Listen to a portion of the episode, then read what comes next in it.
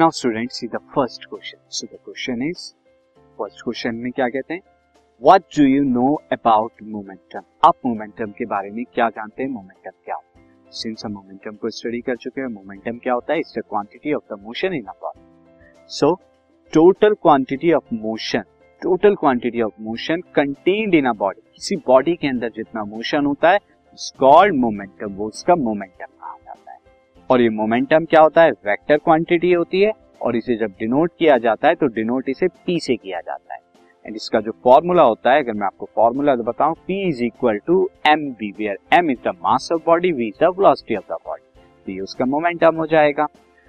And ऐसा unit की अगर मैं बात करूँ मोमेंटम की ऐसा यूनिट क्या होती है? किलोग्राम मीटर पर सेकेंड तो ये थे हमारा momentum